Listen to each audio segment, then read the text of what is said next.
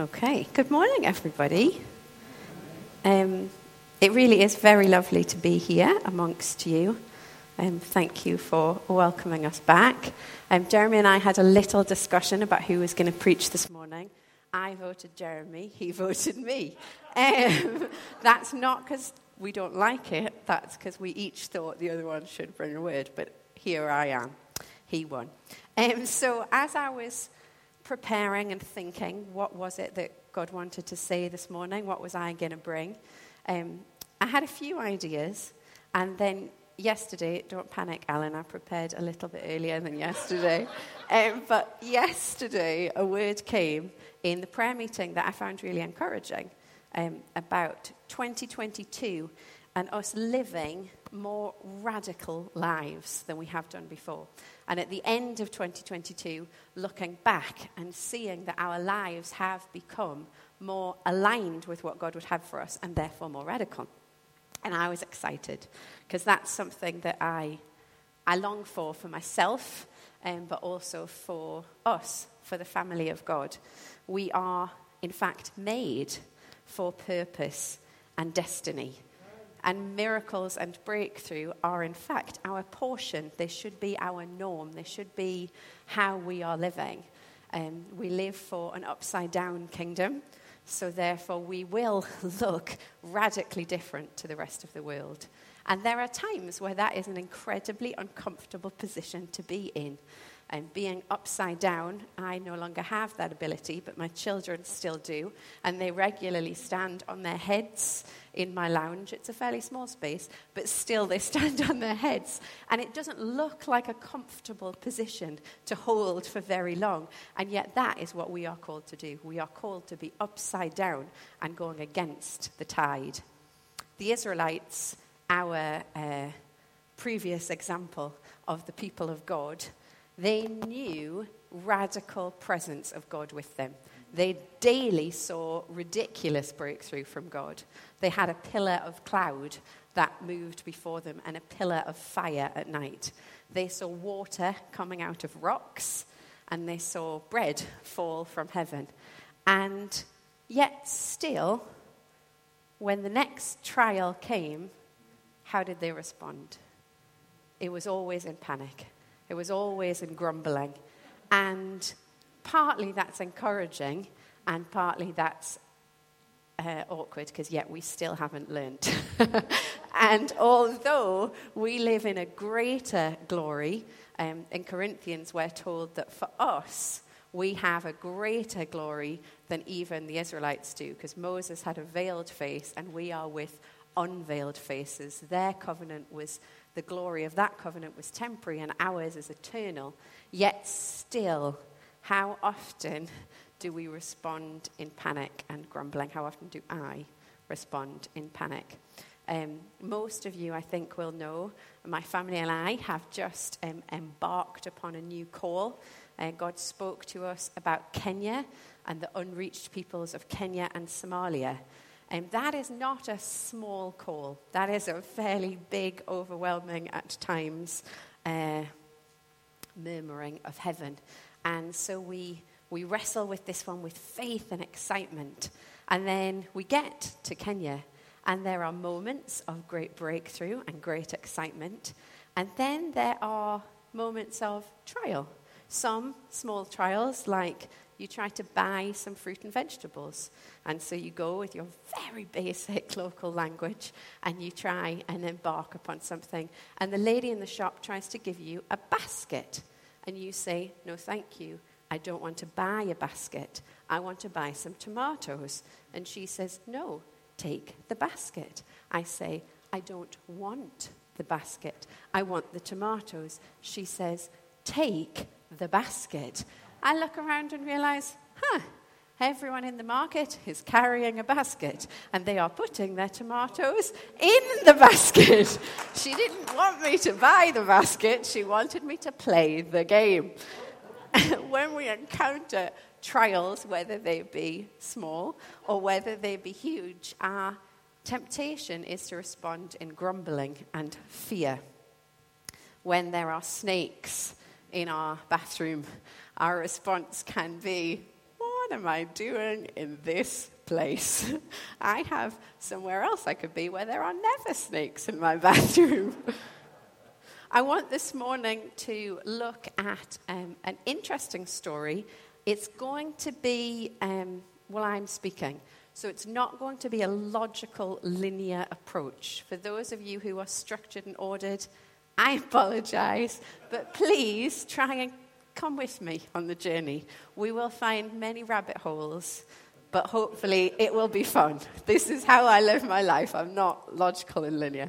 So we're going to follow the story of Joshua. So you can read along. I'll give you 10 verses where you're allowed to read along, and after that, try and keep up, okay?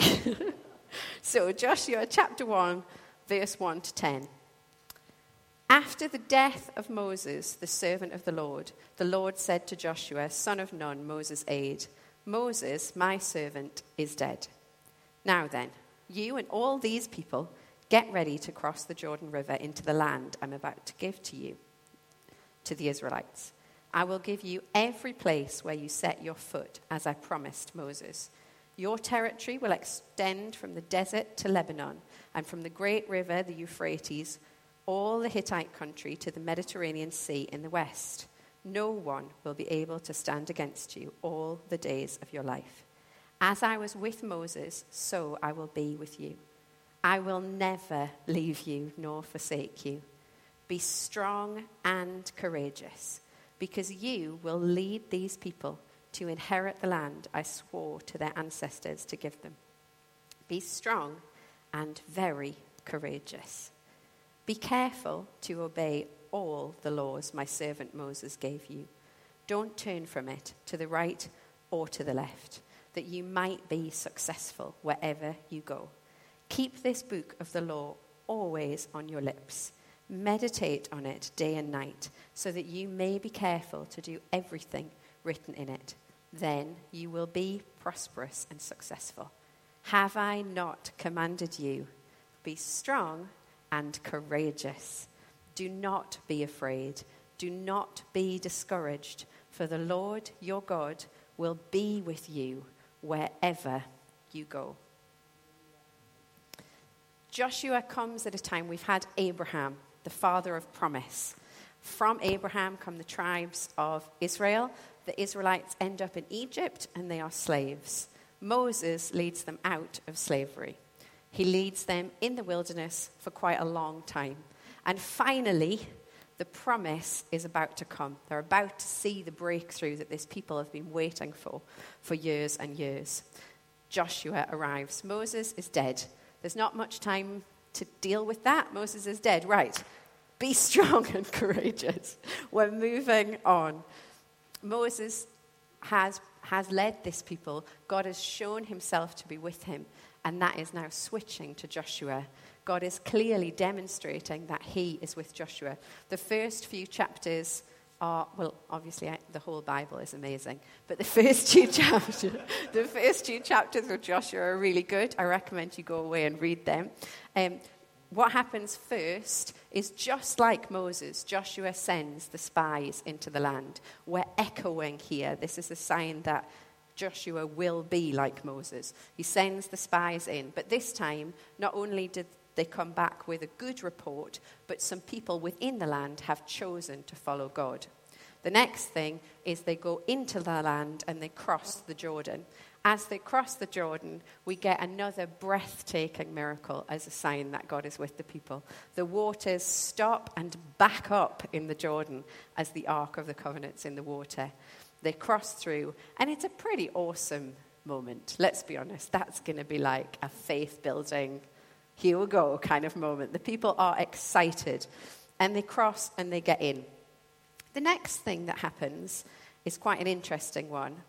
Once they get to the banks on the other side, they take a moment. They don't keep forging forward, but they take a moment to look back and one of the first thing that Joshua does is he gets the people circumcised.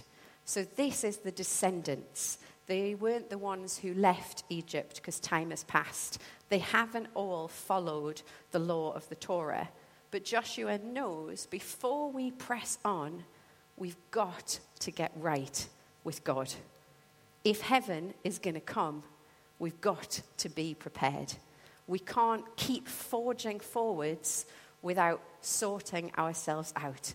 Get right with God. Deal with the things in our life that are a hindrance and a problem to us. Once they've got right with God and they're obeying the law, the next thing they do is they celebrate the Passover.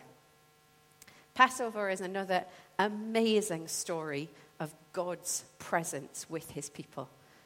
And it's something that he says celebrate, teach your children. God loves it when we acknowledge what he has done for us. It is super easy for us to have years thinking, if we see the miracle, then we'll believe. It is super easy to get the miracle and then forget. it is super easy for us to see breakthrough in one area of life and still panic about another area of life.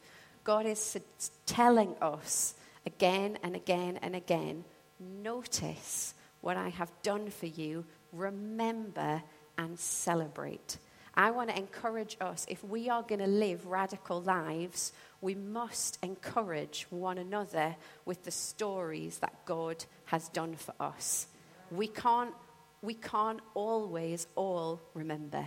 There will be times for each one of us where we wobble, but we're in family and we can remind one another of the testimonies. When um, a few years ago, Jeremy decided it was time for the Webbs to have a sabbatical. We had been in ministry for a long time. And he didn't decide that we should have a lovely rest somewhere um, luxurious. Instead, he took our family, at the time I think I had a two year old and a four year old, to Heidi and Rolland Baker in Mozambique. And um, it was raw and it was real and it was challenging. We will will embrace that one. But it was an incredible season of our lives. I'm super thankful that we did it. But it cost everything that we had, literally.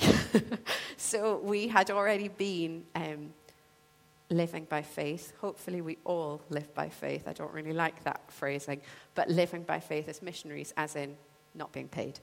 So we'd been doing that for a long time, and so we, we weren't in the strongest financial position. And God called us to go to Mozambique, and it cost a lot of money, but we did it. And we got to Mozambique, and it was hard, but it was amazing. And around us were all of these incredible stories of testimony and breakthrough in the financial area. And we knew ours was coming because we didn't have any money left. And God had called us, and we know that He's faithful. So actually, I don't think we were even worried.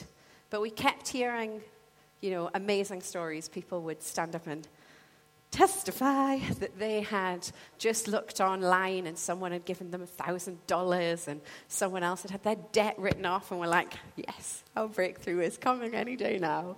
And we waited and we waited and we waited a bit longer and we ate very little food and cheap food for a bit longer and we waited knowing that our breakthrough was coming. And thankfully, my husband is very wise. And he, one day, I think it was Jeremy, noticed and challenged us as a family that our breakthrough may not have come as we expected, but we had seen a million little miracles. And we, um, it wasn't very, we were surrounded by lots and lots of people. And it, I'm actually fairly extroverted, but it was, it was a lot even for me. And there was lots of really enthusiastic Americans, and so I needed just a little bit of space sometimes, and so we needed to get off base every now and then, and it wasn't very easy, and we would regularly get a taxi somewhere, and so we would share a taxi with another family, and what we discovered was that we would get in the taxi and say this other family would say, "We'll pay on the way there." And you can pay on the way back. And we'd say, Great, no problem. So we'd get in the taxi and we'd go. And then on the way back, someone would stop and say, Oh, are you going to Arco Iris? I'll give you a free lift. And so we never had to pay for a taxi. And we discovered that we would get ourselves ready to go shopping and think, I don't quite know what we're going to be able to get today. And as we got ready, someone would come past and say, Oh, I've just been shopping and I, I don't know why, I ended up buying far too many bananas. Do you want some bananas? We'd be like, Awesome, I need bananas. And someone else would say, Oh, I ended up with three pots of peanut butter. Do you want one of my pots of peanut butter? And God was moving miraculously for us. It wasn't in the way that we expected, it wasn't in the way that perhaps we had hoped but He was moving miraculously for us.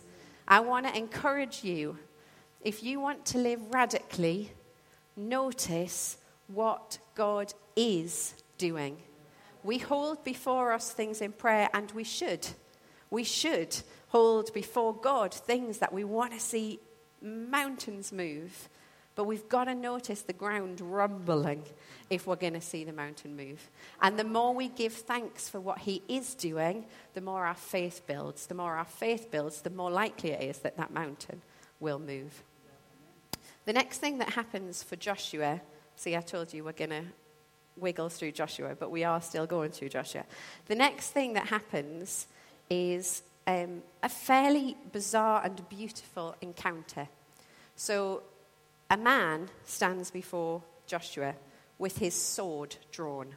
And Joshua says, Are you for us or are you for our enemies? The man replies, Neither. But as a commander of the army of the Lord, I have now come. Joshua fell down in reverence. What message does my Lord have for his servant? Take off your sandals, the angel says for the place where you are standing is holy. Joshua did so. God has sent the commander of the angel armies, an important angel, to Joshua. Joshua is the leader of God's people, a fairly important kind of guy. We would hope on the right side of history. Hopefully, he is on God's side. But when he asks the angel, are you on my side or are you on my enemy's side? He says, Neither.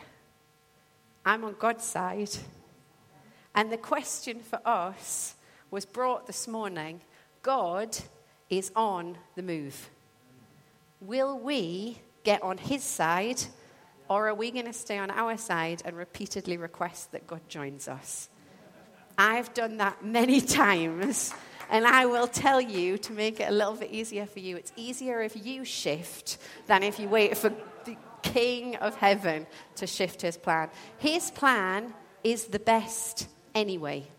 So, what he is doing is already the best plan. We get to choose. We do, we get to choose. Are we going to be on his side or are we going to just fight our own corner?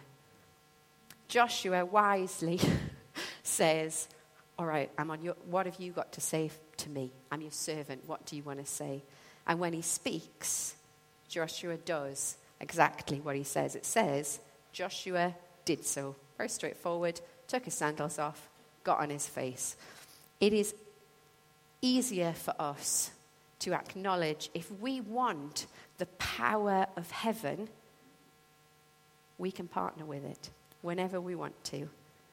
We don't need to make it bend to us. We can partner with it. We get to jump into the stream and flow. The gates of Jericho, chapter 6, we'll read this, verse 1. Now, the gates of Jericho were securely barred because of the Israelites. No one went out and no one came in. Then the Lord said to Joshua, See, I have delivered Jericho into your hands, along with its king and its fighting men. I'm going to read it again. See if you notice what I notice. Now, the gates of Jericho were securely barred because of the Israelites. No one went out, no one came in. This is a well defended city. These guys have heard about the Israelites coming. They've heard that God stopped the river. They're aware that there is great power here, and they're doing everything they can to defend themselves. Then the Lord says, See, I've delivered Jericho into your hands. along with its king and its fighting men. It does not sound to me like this is a delivered city in Joshua's hands. We've just been told that it's an incredibly well defended city. But yet God says, See, I've done it. It's already in your hands. Now, this one is an interesting one for us. I am not good at burying my head in the sand. I'm really bad at it. I can see reality very clearly. I don't believe that God wants us to deny reality. I don't. Some people will tell you, don't speak negatively over it, name it, claim it, it's yours. I think God speaks beautifully to us about comfort. Blessed are those who mourn, for they will be comforted. I don't think we mourn if we deny pain. I don't. And, and yet it's tempting to think that when there's darkness or opposition or pain, that we've failed, that God's left us, that something's gone wrong. I should have seen the breakthrough by now. I've been praying for decades. I should be better. If I just had more faith, I wouldn't still be suffering. We've heard these things before. If you just, no, come on, you've got to believe it, you've got to see it. I think suffering is not failure. It definitely isn't a sign that God is not with you. I think it's an invitation from God that we can draw closer to Him. 2 Corinthians says, Praise be to the God and Father of our Lord Jesus Christ, the Father of compassion and the God of all comfort, who comforts us in all our troubles, so that we can comfort those in any trouble with the comfort we received ourselves. Just as we share abundantly in the suffering of Christ, so also our comfort abounds through Christ. Paul goes on in verse 8 We don't want you to be uninformed about the troubles we faced in Asia. We're not hiding the fact that troubles come to God's people. He says we were under great pressure, far beyond our ability to endure so that we despaired of life itself. They're not small troubles. If we read what happens to Paul and he copes with fairly lightly, this is fairly major stuff. God has delivered us from such a deadly peril, and he will deliver us again. On him we have set our hope that he will continue to deliver us as you help us by your prayers we only see the miraculous when we need the miraculous. We only see financial provision when we don't have the money. We only see healing when there is sickness. We only have salvation because without it we're doomed. The miraculous comes because there is a need, because there is opposition. We can't look at suffering and say, oh, well, that's it then. I must have got it wrong. God can't possibly be in this, otherwise, it would be easy. The city was greatly defended. But yet, God says, See, it's already in your hand. We can't deny the existence of suffering. But we've got to learn to look at it the way God speaks about it. We have um, many times had the incredible privilege of seeing food multiplied. Um, this has never happened at a well organized dinner party. this has never happened where I have invited the set number of people and know who's coming. I don't, I don't think it's ever even happened in my own home, has it? But it has happened time and time and time again when too many hungry people have arrived. It didn't happen for a long time because what we used to do was go, oh, there's however many people in the room and there's only this much chicken. I know what we'll do. We'll eke it out. We'll give the tiniest little portions we can. And we'd even, Jeremy and I would be loitering over the people serving, be like, give less food than that. And uh, one day we felt Jesus challenge us that that's not how he works. And so we were like, load it up. I mean, these, they, these guys are homeless, they've not eaten, they're starving. Give them as much as you possibly can. And we waited. And every single person in that room was fed. We've had it many, many times, but only when we need it. Only when there isn't actually enough to go round. But when we see as God sees, God says, These guys are hungry. Don't eke it out. Give them food. Come on, they're properly hungry. And it cost us something. It always does. If we're going to partner, we've got to be willing to give. I've got this little bit of chicken. It's never going to feed this many people, but let's give it a go. But it costs us first. And as we give what we've got, it does multiply. It will multiply. Hardships will come. Pain is already around us. Difficulty and impossibility exists. Oh, I don't know why I'm doing that, sorry. Um, but we can set our hope on God. Jesus is our breakthrough. His, one of his names is Jehovah Perazim, God of the breakthrough. He comforts us and he leads us not to rely on ourselves, but on God. Joshua is told it is delivered, it is in your hand. And then he is given the instructions as to how the walls of Jericho are going to fall. I'm imagining most of you know this story, and it's an incredible, bizarre story.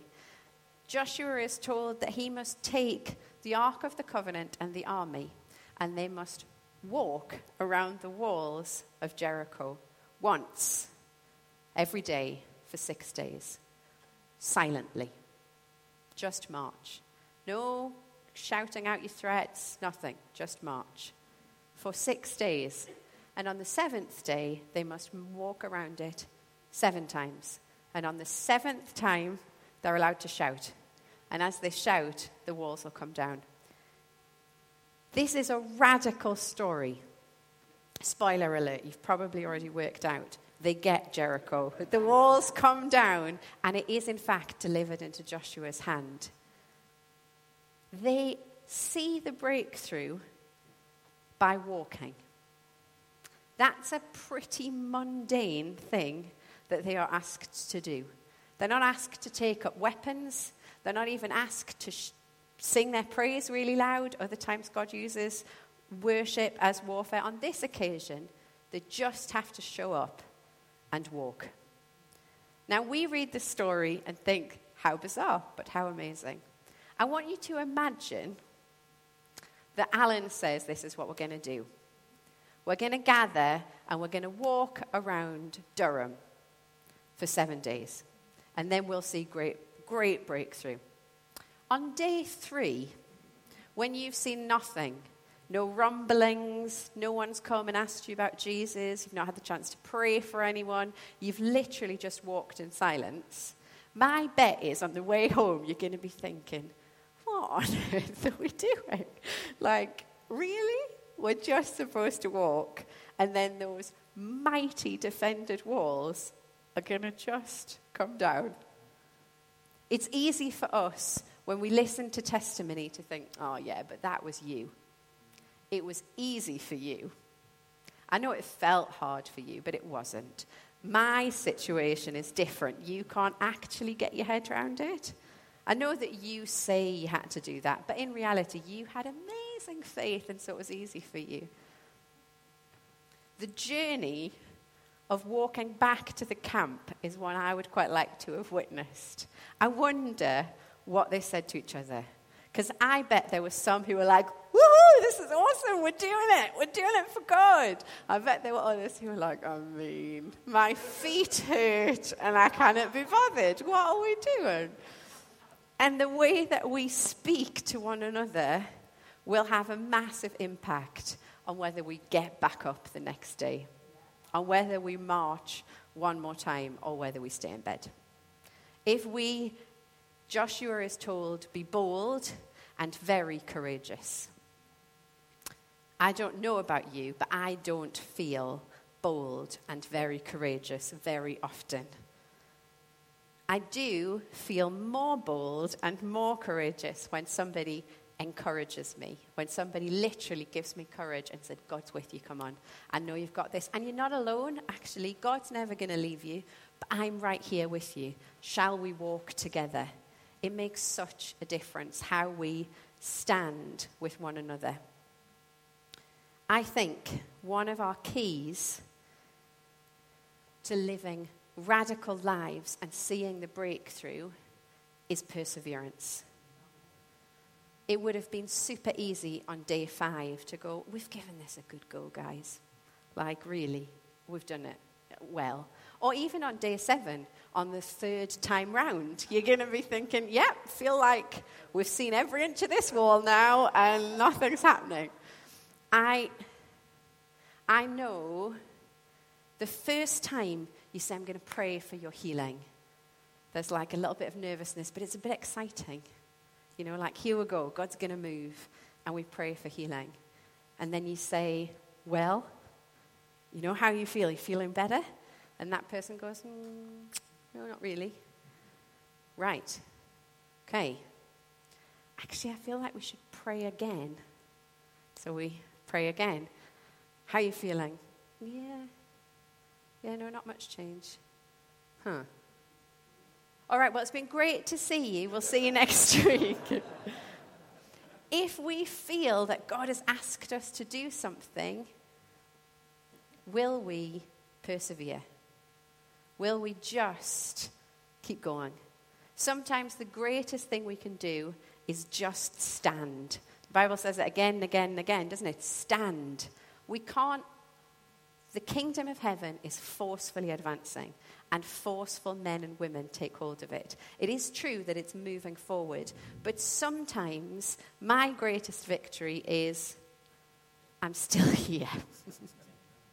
I haven't yet run away. It's not always in the great victorious leaps. Sometimes it's in the I'm not going to give up, actually.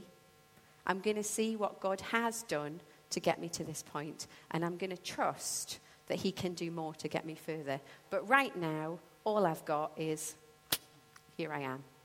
I'm still here. My dad has been sick for a long time. So, two years ago, he was diagnosed with blood cancer. And we were at the time trying to prepare to move to another nation. And COVID was on the horizon. And so it was a truly odd time, and we were homeless. So there was quite a lot going on for us. And I felt Jesus speak, and I knew that he was going to heal my dad. And so I wasn't that worried. I mean, I, I was. But I knew I'd heard Jesus speak. And so we prayed, and my dad had a stem cell transplant, and Jesus healed him from blood cancer. It was remarkable. And then my dad got graft versus host disease because of the transplant. And I was pretty floored because I knew that Jesus had spoken and I knew it was going to be okay. And then it wasn't as okay as I thought it should be. But I managed to get back up and we prayed, and Jesus healed him from graft versus host disease.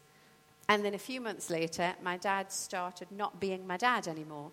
And he was really tired and he was confused and he wasn't he, he, just wasn't right. And we discovered, well, we actually still don't really know what it was, but some sort of encephalitis, some problem with his brain. And I was really quite floored because, no, this isn't the plan. He was getting better. And it took a while, but I got back up. And I was able to say, but I know that Jesus healed him of this. I know that Jesus healed him of this. So let's give this one another try. And so we prayed, and Jesus healed him from the encephalitis. He now has a problem with his kidney, and it's hard to persevere. It's hard to say, yeah, it's going to be fine. Jesus has got it. That comes at a cost because this has been a painful journey.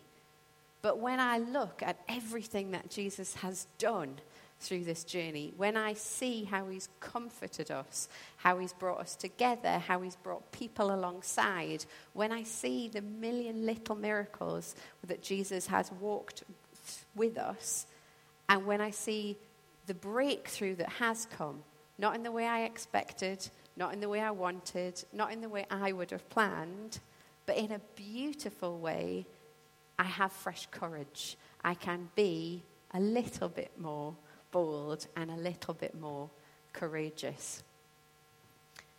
It's not an easy journey that we will be walking together. There will be times where there is suffering, there'll be times where we're just too tired. But God will never leave us and He'll never forsake us. Joshua 6, verse 20.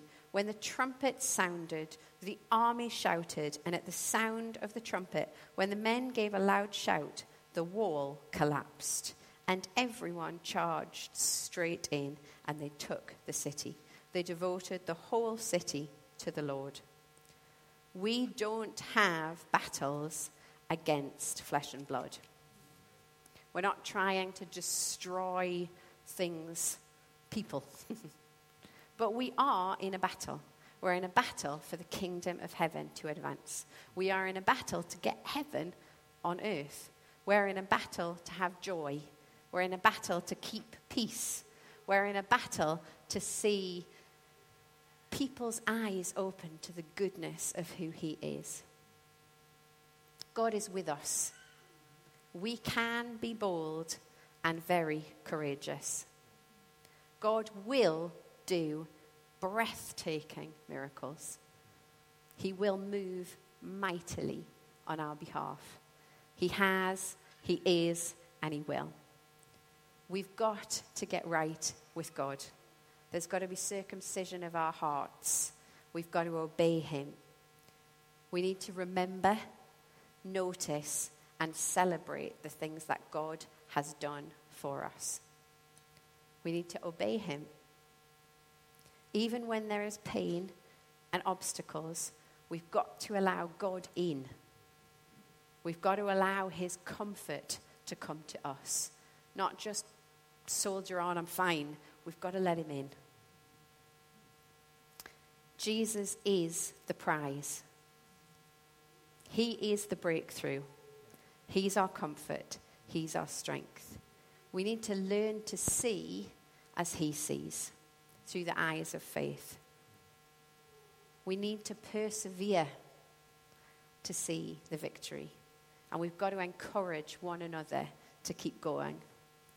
The battle is not ours, it belongs to God. I know that we will look back and be amazed at what God has done. I know that we will be amazed at where He leads us as a family, as a people. I want to challenge you this morning that the radical thing is to say yes in the small steps. Jericho was won through saying yes in the small steps and in the keeping going. There will be moments where you're asked to do things that are massive and seem way too big for you. But more often than that, you'll be asked to just show up again. And it's your yes in the mundane that will see the breakthrough come. Thank you very much for listening to me. Um, worship team, would you like to come and lead us? Let's pray as they come.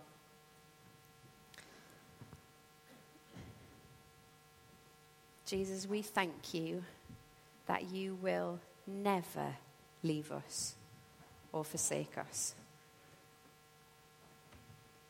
Thank you that you are our comfort. You are our hope. You are our strength. You're our defender. Thank you that you call us to greatness that we have a purpose and a destiny, that our lives are not for nothing. Thank you that you invite us to partner with you in this incredible mission to see heaven come.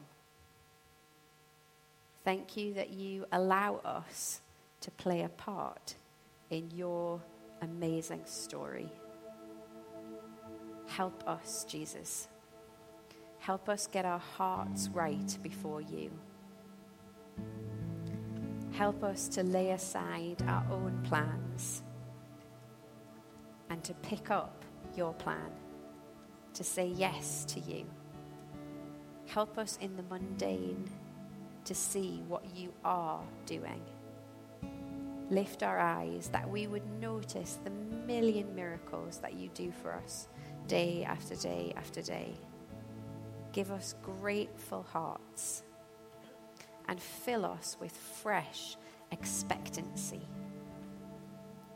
Jesus, we ask it all in your beautiful name.